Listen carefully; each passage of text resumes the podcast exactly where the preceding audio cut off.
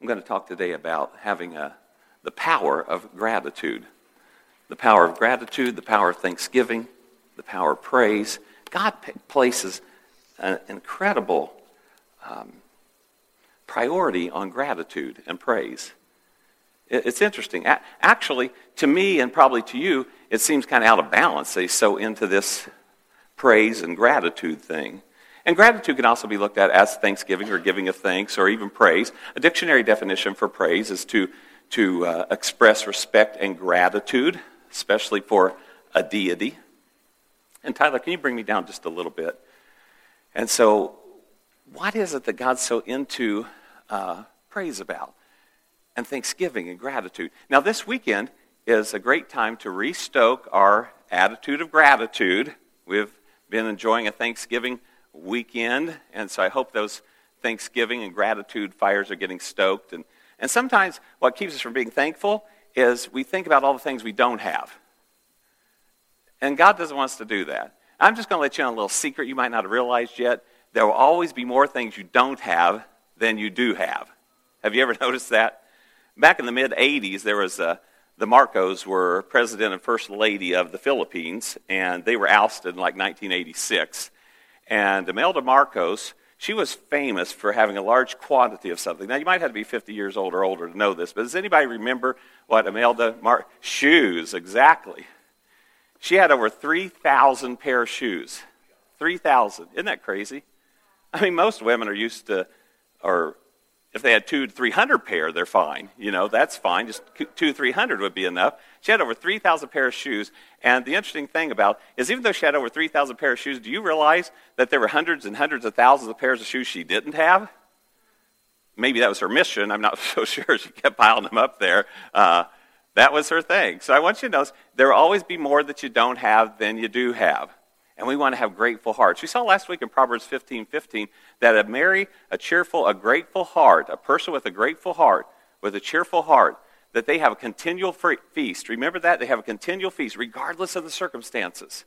So when we have a cheerful heart, we have a continual feast.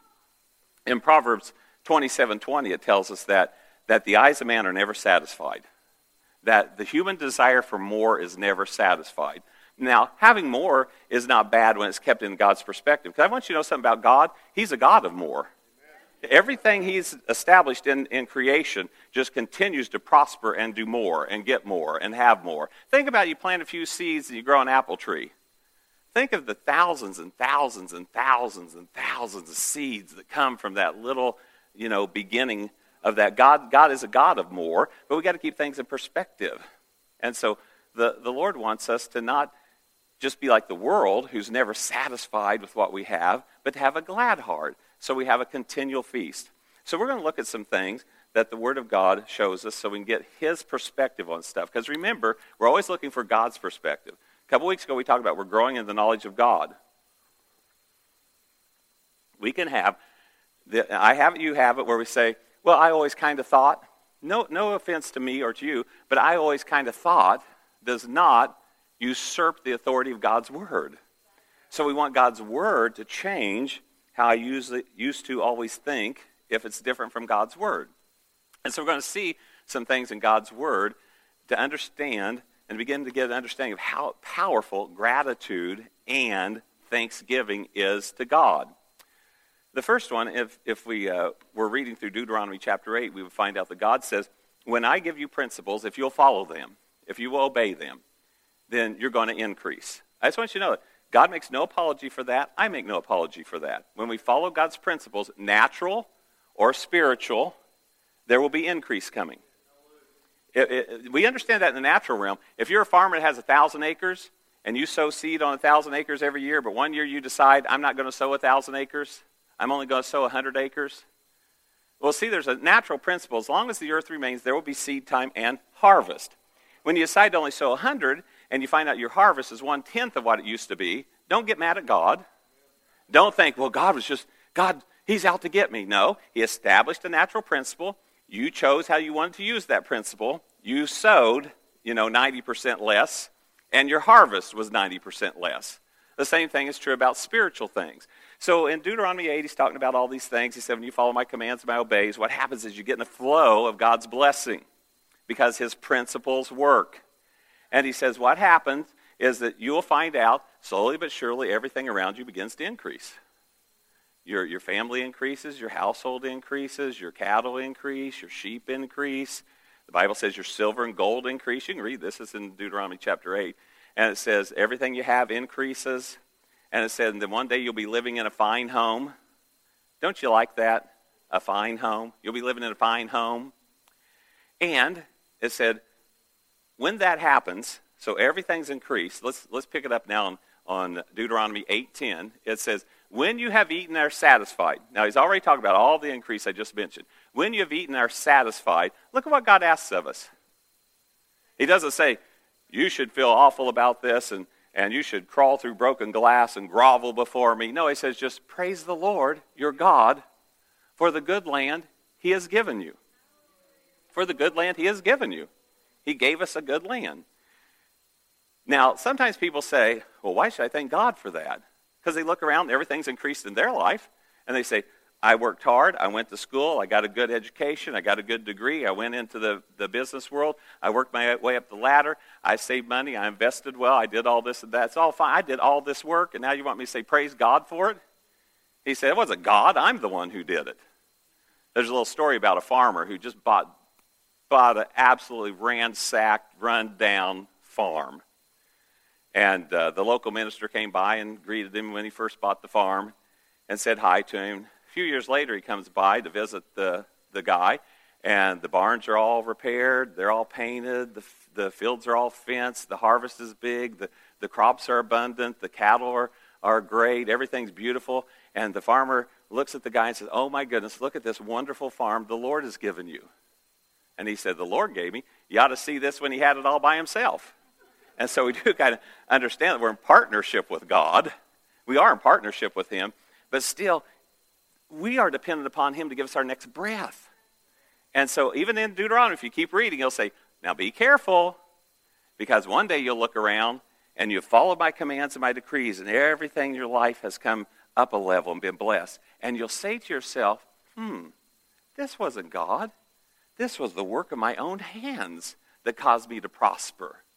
And, and the Lord said, Be careful, because everything will start unraveling when you keep that lack of humility before God. King Nebuchadnezzar, uh, king of Babylon, uh, he's in the Bible. Daniel talks about him. King Nebuchadnezzar uh, absolutely had to be an incredibly brilliant man. He had to be a strategist on every level on architecture, on war, on economy, on commerce, on the list goes on and on. He had a dream. He got a, a warning in a dream.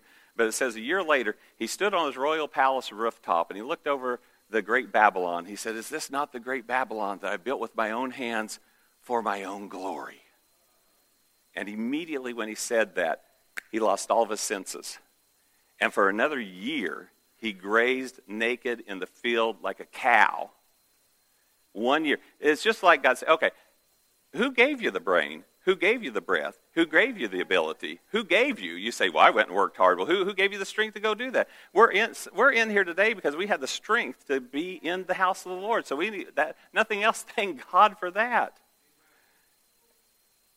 One year later, he comes to his senses immediately. Guess what? The first thing he does? Gives thanks and glory to God. he begins, he's, he's figured out that he's not God.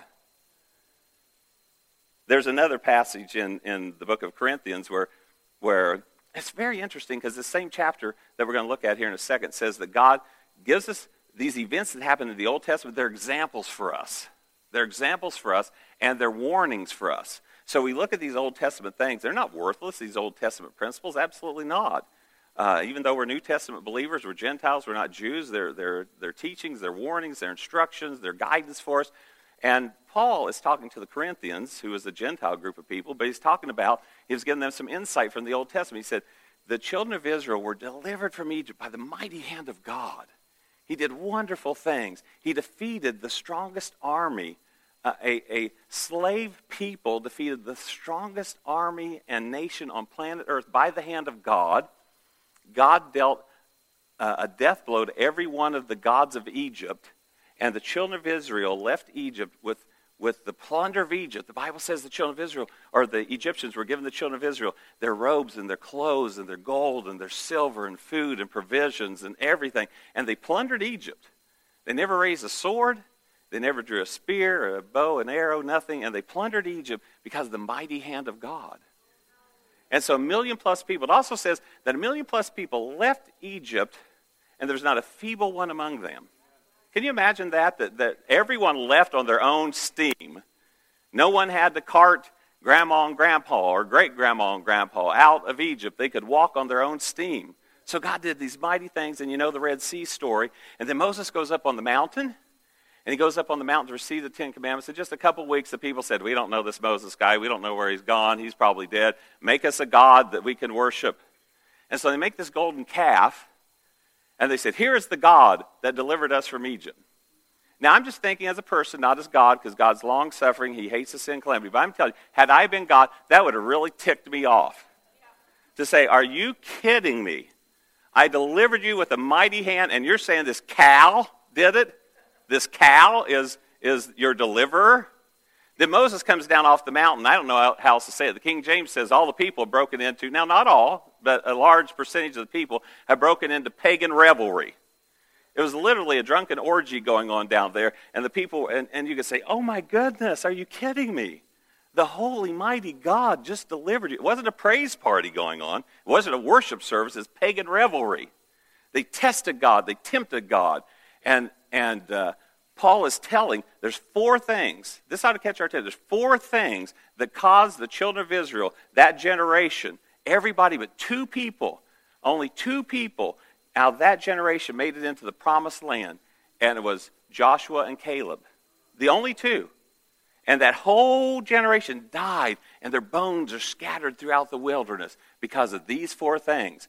And it was uh, idolatry, it was uh, gross sexual immorality. They tested and tempted God. And we can hear, we can feel the anger that you should have if you were God over all that. But then God lists a fourth thing. This is the fourth thing that was a heinous, awful thing the children of Israel did. Let's look at it. 1 Corinthians 10.10. 10. And do not, what? Grumble. You put that in with the other three? If you're like me, you would say, I don't think that fits that category. Because I always kind of thought, but remember, what I always kind of thought, or felt, or you, doesn't usurp the authority of God. So God says the fourth thing they did that was so grievous, so heinous to him, so awful, that their bodies died in the desert is do not grumble as some of them did and were killed by the destroying angel. So God throws grumbling, complaining, murmuring, depending upon your translation. In other words, a lack of thanksgiving, a lack of thankfulness, a lack of gratitude is very grievous to God. In the book of Romans, we start reading. book of Romans starts out pretty good, but then it gets some, it gets some tense steam on it, starting at about verse 18. And he says, he says, For the wrath of God is going to be poured out against all the ungodliness and wickedness of people, and just starts listing their, their gross sin and goes on and on and on.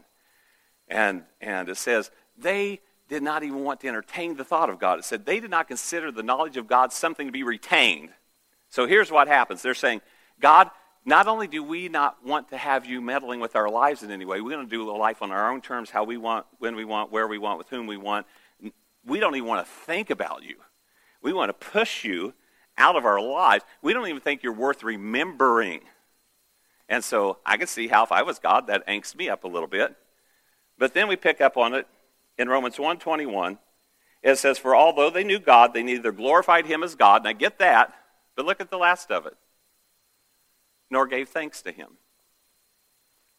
Really? I mean, you put not giving thanks, thanks in there with all that other stuff? Yeah, God does.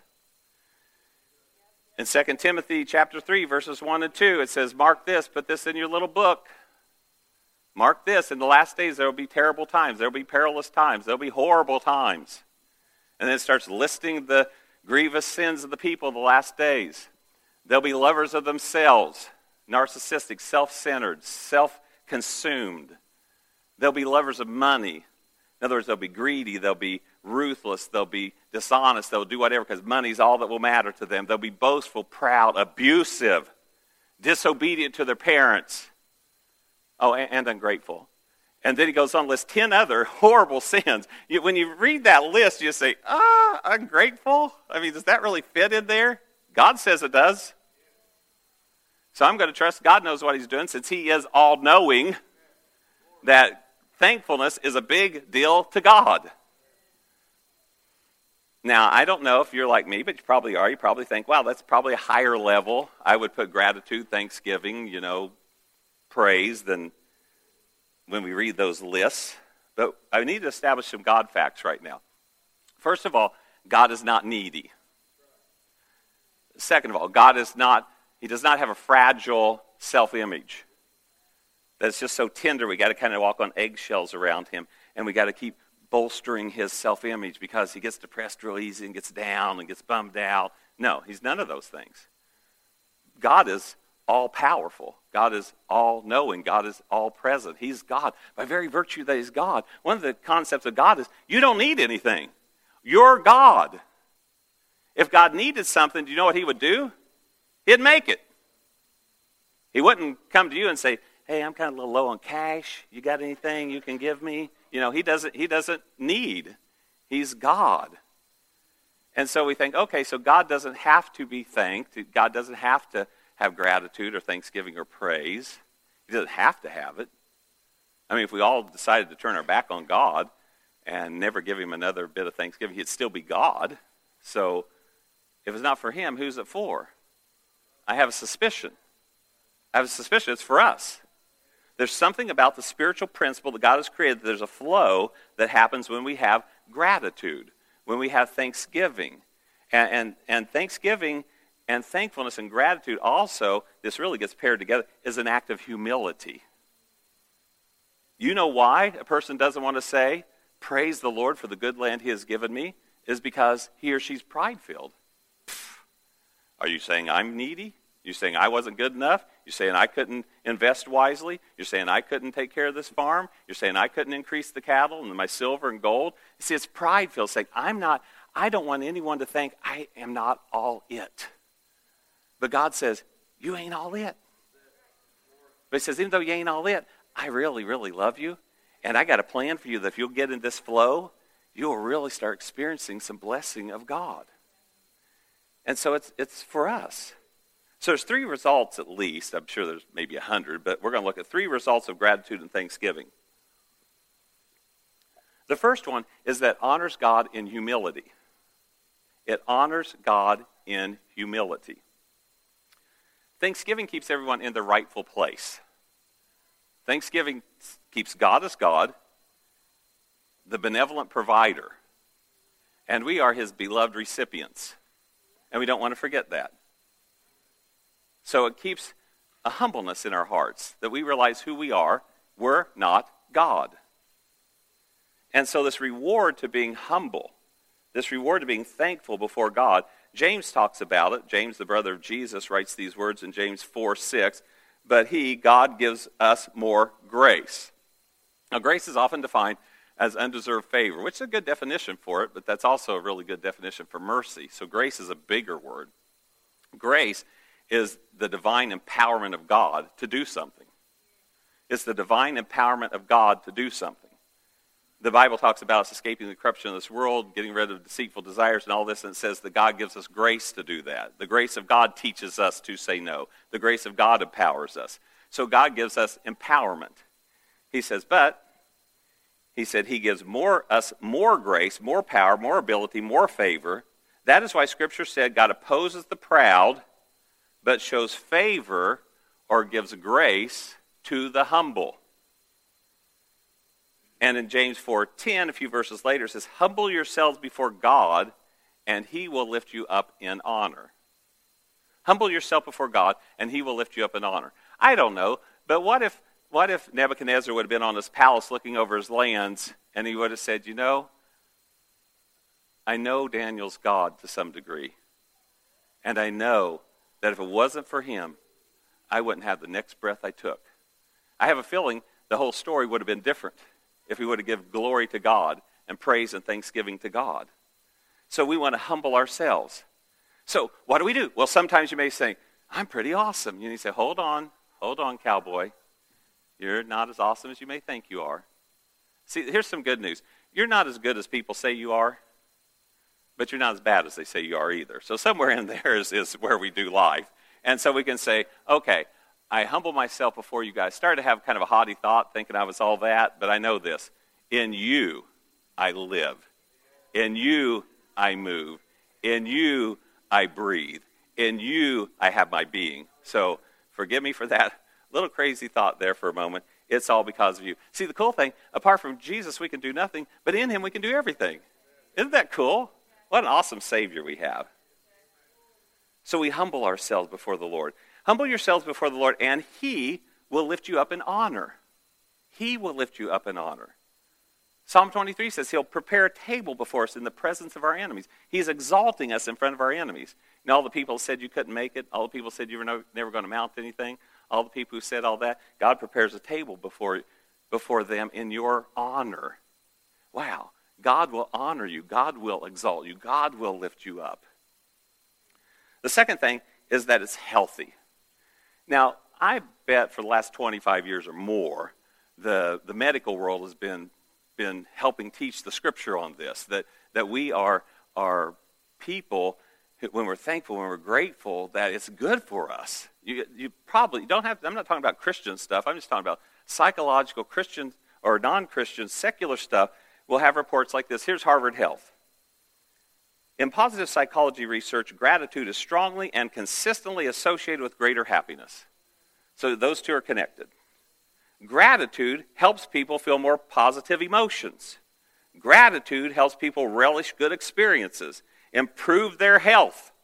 That's what Harvard Health says improve their health, deal with adversity, and build strong relationships. You'll read stuff like that everywhere for the last 25 years. The value of, of a great attitude, a value of optimism, a value of thanksgiving, a value of being a thankful person. Well, you know, the health world caught up with the Bible. Proverbs 17:22 says in the Amplified Classic Edition, a happy heart is what? Good medicine. A happy heart is good medicine. And a cheerful mind works what? Healing. Wow, isn't that awesome prescription? But a broken spirit dries up the bones. Now, I'm not opposed to the medical world at all. All I can say is if you ever paid attention to the commercials the last 10 years, they'll be like, this medication can help with this problem. And then, I don't know if they do it so much anymore. Then they used to go like the puppy dogs and flowers and fields and meadows and then say, but beware, and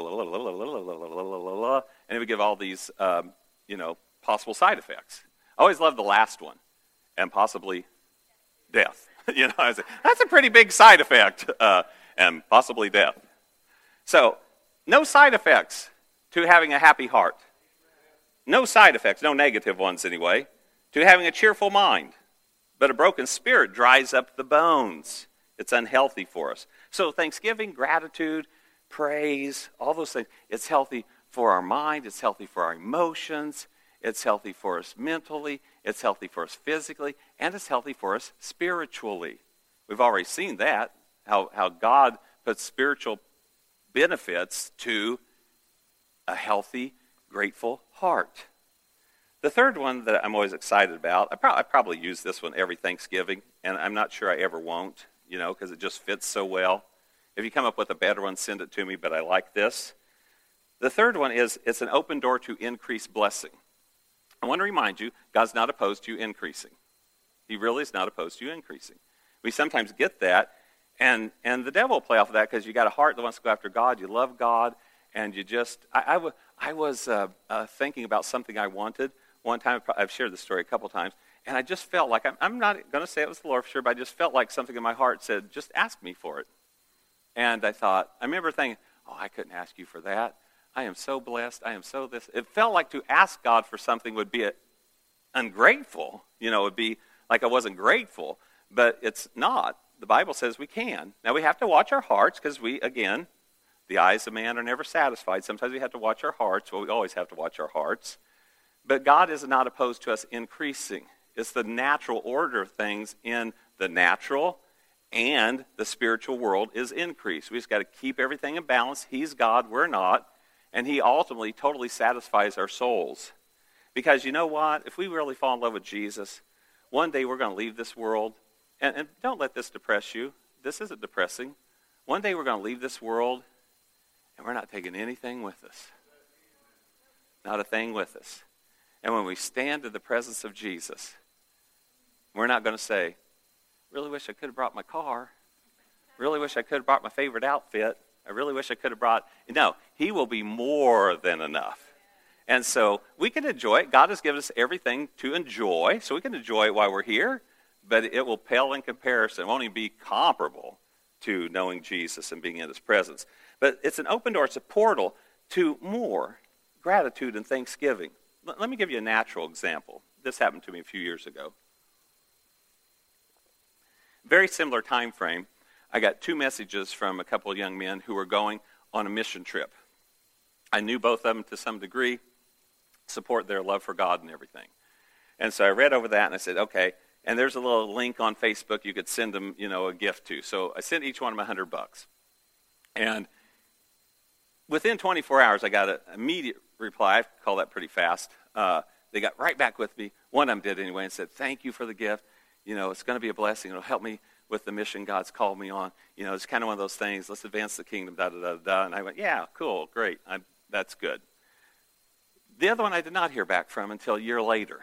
A year later, I got a message through Facebook that said, You supported me last year. Would you like to support me again this year? Now, I, am not petty, but I do want you to know in, in the natural realm, there's something about somebody being thankful and grateful that makes you want to bless them more. And so I just, I just want to tell you this because there's always kindnesses given to you. And I just want to encourage me, you, all of us. I'm sure somebody's done something kind for me. They're saying, what a jerk. He never even said thank you. And if I've ever done that, uh, that's something I, I don't ever want to do. So you have my apology. I want to be thankful for anything, and I am. But I thought, let's just pretend for a second that we make $25 an hour. Now, some of you, that, I, I think that's a good wage around here. Now, I don't know what you think about that. Some of you may say, "Ooh, I'd hate to take the $200 cut and pay," but uh, some of you are going, "Boy, I'd love to make you know $25 an hour." If you did make $25 an hour, and gave somebody 100 bucks, it'll take you about five hours of labor before taxes to have $100. So I'm thinking to myself, if I could work five hours and give up five hours of my life to send you 100 bucks, you can take less than 60 seconds to say, "Got your money. Thank you very much. God bless you." Okay, I don't need a handwritten letter. You don't have to study calligraphy and send me something fancy and address it and stamp it. Some people are like that, and if I knew somebody was like that, calligraphy would be out, but I would, you know, I would write a handwritten thank you if that's what they need. I don't need that. You can send me a text. You can see me next time and say, hey, thanks for the gift. It just part of it too, honestly, have you ever done this? Part of it you just start thinking, did they get it? Then you start thinking, I sent him a check. Did it get thrown in the junk mail? It's thrown in the trash. You know, so part of it's not even, I need to be thanked about this. I'd like to know that you actually got it. But when people are thankful, when people are grateful, it opens up your heart to want to bless more. I think that's part of the attribute of God. Now, God's not petty like us, you know, but God, God has put this system of gratitude into our lives. And so I love this. This is my favorite Bible event on this topic. Luke 10.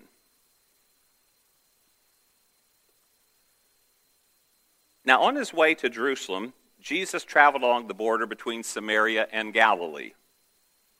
As he was going into a village, ten men who had leprosy met him. They stood at a distance and called out in a loud voice. If you don't know a lot about leprosy, that's a good thing because we that's not a, a, big deal for us. But it was that, that was probably the most dreaded disease of all at that time. And so, if you were out in public, you weren't really supposed to get near other people unless they were other lepers. So, we're relational creatures. Human beings are relational creatures. And so, think about the emotional trauma of saying, I now am alienated from all my family, all my friends, every social event, everything. And so, when they were walking out in public, they would have to keep a distance and they would have to yell, unclean, unclean. And so people would keep their distance. Yes, there was even social distancing back then. They had to keep their distance. But they kept a lot more distance than six feet from the lepers.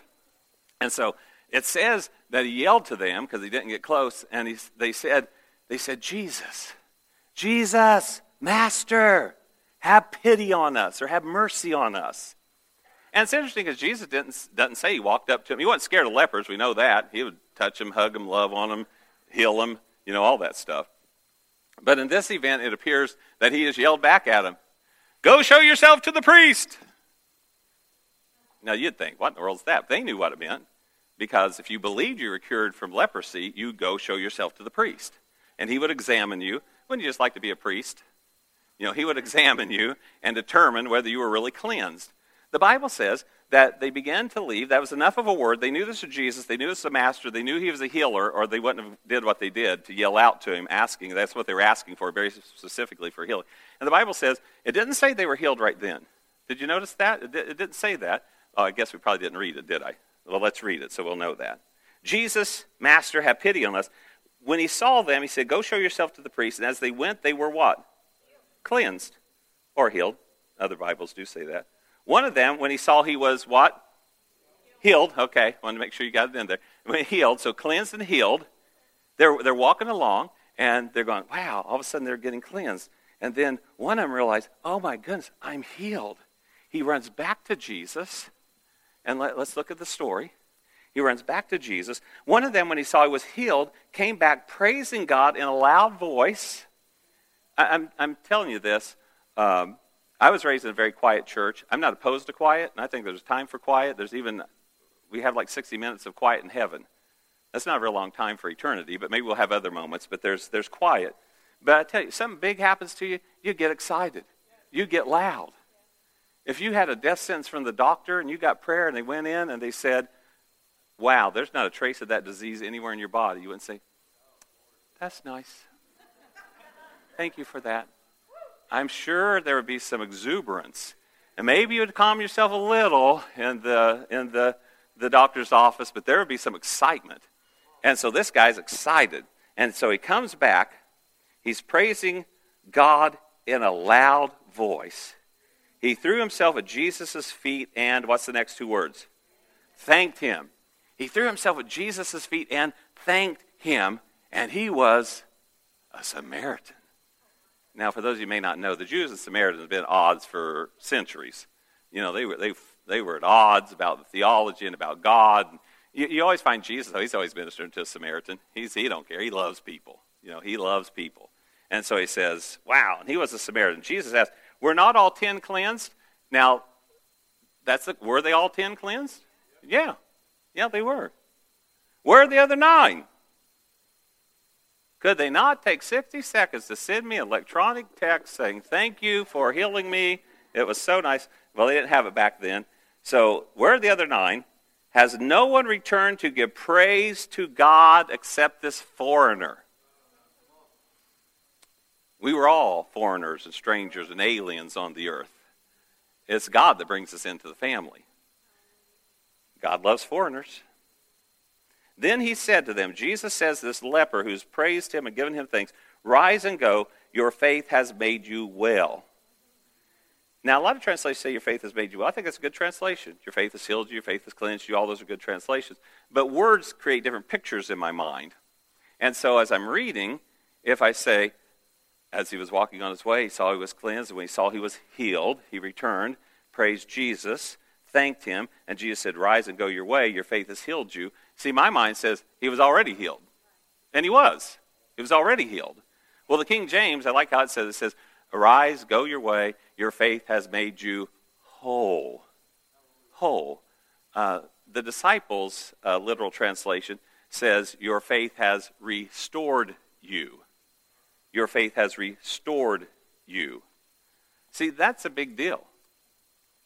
Because leprosy, and you probably all know this, if you don't, you'll say it's more than I wanted to know. Leprosy eats away at your extremities.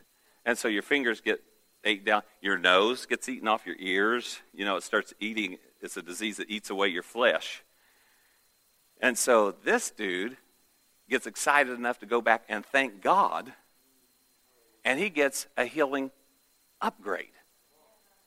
I, I truly believe that. The, the, the, scripture doesn't make sense to me if he says, go be healed, because he's already been healed. Go be cleansed, he's already been cleansed. But go, go, rise up and go, you're made whole or you're restored. I, believe his ears grew back. Well, I don't know if God could do that. Peter took a whack at a guy's ear. Remember that? And Jesus touched it, and another ear came back. So please understand, this isn't tough for God. I know we go, whoa, that's, that's tough. Yeah, for me and you it is, not for God. And so I believe his fingers grew back, his ears grew back, his nose grew back. He was whole, he was restored. Wasn't it nice to go home to family, whole and restored? I'm sure the others were excited to go back among their family, but, and I'm not trying to be funny here, but you're having dinner and you look across to the guy with half his nose gone, his ear gone, you know, his face eaten off, and he can't even hold his utensil. It could kind of be a little disturbing to eat lunch, but this guy got to go back whole, restored, totally made whole and healed. So I, I truly believe, looking at that story, Thanksgiving is a portal, it's a doorway to more. It, it's this flow of God's blessing, His principles. And it's such an easy thing to do. I, I, I don't want you to underestimate the power, and you can't overestimate the power of thanksgiving and gratitude. So here's our assignment practice being thankful. It's not, it's not hard. Practice being thankful. When you notice a kindness of another person, or you notice a kindness from God, just pause and show gratitude and say, Thank you. It's easy. I was going through a drive through on something the other day. I'm sure it wasn't junk food. I can't I really can't remember what it was. And the person was so pleasant, and no, it wasn't Chick fil A. Everybody thinks, well, it had to be Chick fil A. Can't remember, but I, I remember saying to them, Thank you for your pleasant service. And they smiled because they just seemed to be like their job. They might have hated it, but I loved that they faked it enough that it felt pleasant to to get whatever it was. You can be thankful and you can be grateful. Now, if you're just an old curmudgeon here today and you find you want to grump about everything, gripe about everything, complain about everything, this is your day to have a turnaround and get in the flow of blessing. Now, if you're married to the curmudgeon or they're your family member or something like that, I want to give you a pointer, especially if it's a guy. Especially if it's a guy. Say a guy's been grumpy. Just he's got an attitude of grumpiness. And he hears this message today and he says, I'm going to be a doer of the Word of God. And so all of a sudden you find him being thankful and not grumpy. You find him being appreciative and not sour. Do not do this. Well, what happened to you? You're the biggest grump bucket I ever met. I can't believe you said something nice. I can't. I don't know. Let, hey, family, let's write this down. You know, somebody, you know, because God, now, guys, you got to crush this. Guys are pride filled, and sometimes they'll say, well, that'll be the last compliment you ever get. So avoid that, but if, if they do do that to you, still do the Word of God. Don't let pride, because see, thanksgiving and gratitude is humility. It's going low. And it's saying, I'm going to thank God. And then pretty soon, people will get used to you being grateful and thankful and appreciative. Now, I'll tell you, pastoring is a tough, tough, tough tough job. Here's why I say that. I now, if I get grumpy, if I complain, if I murmur, what do you think Darlene's going to say? Wow, did you not hear your own message you preached? it's a tough road, man. The kids will be saying, wow, maybe you should go back and listen to that sermon you preached a couple weeks ago, Dad. So it's like, yeah, we all need to do this. Practice being thankful. Practice saying thank you. Practice being grateful. And practice everywhere.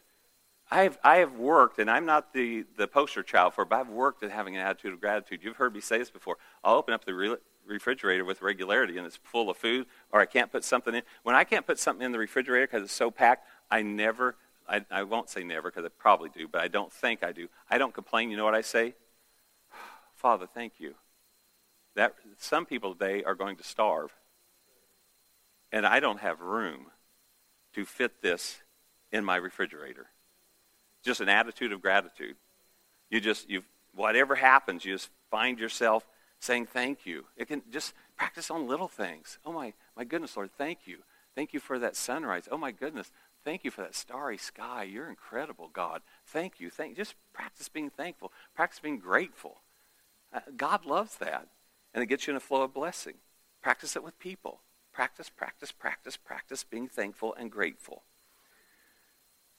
The last slide in this message is one I always love because all of us are feeling like at least I think we are, if we really love Jesus going after God, surely sometime we said, Lord, what's your will for my life? What's your will for my life? Well, I love this verse because this is a great place to start. Here it is. In everything, give what? Thanks. For this is the, what's the next three words? This is the will of God in Christ Jesus for whom? For you. Or we need to say for me, I guess. For you. This is the will of God in Christ Jesus concerning you, that in everything give thanks.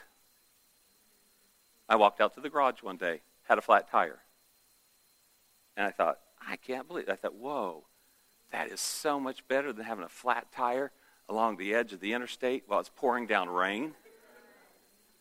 I said, Thank you, Lord, because that would, that would have been so hard for Darlene to change that tire out there, interstate, pouring rain. Thank you, Lord. Thank you. But I'll think of stuff like that. Thank you. I was driving along one day. Now, in case you, did most of us have our first cars were pieces of junk that barely went down. Now, maybe you had a silver spoon in your mouth. I don't know, but but I'm driving along. The, the muffler falls off. It's dragging. I hear it dragging. I pull over. It's dark outside. It's early in the morning. I pull over in the parking lot. I go, man, I can't believe it. And I thought I got to crawl underneath there. And uh, Darlene wasn't with me. Uh, I got to crawl underneath there. And uh, I stopped and said, wow, it's not raining. And this is a crazy, well lit lot. I'm serious. I thought this could be so much worse. You know, so I got under there and ripped it off, threw it in the trunk, and, you know, fixed it later. In everything give thanks, for this is the will of God in Christ Jesus concerning you. Now, I want to say this. I did not say, woohoo, thank you for the flat tire. In that particular verse, it doesn't say thank God for everything, it says in everything. But you can find something to praise God for.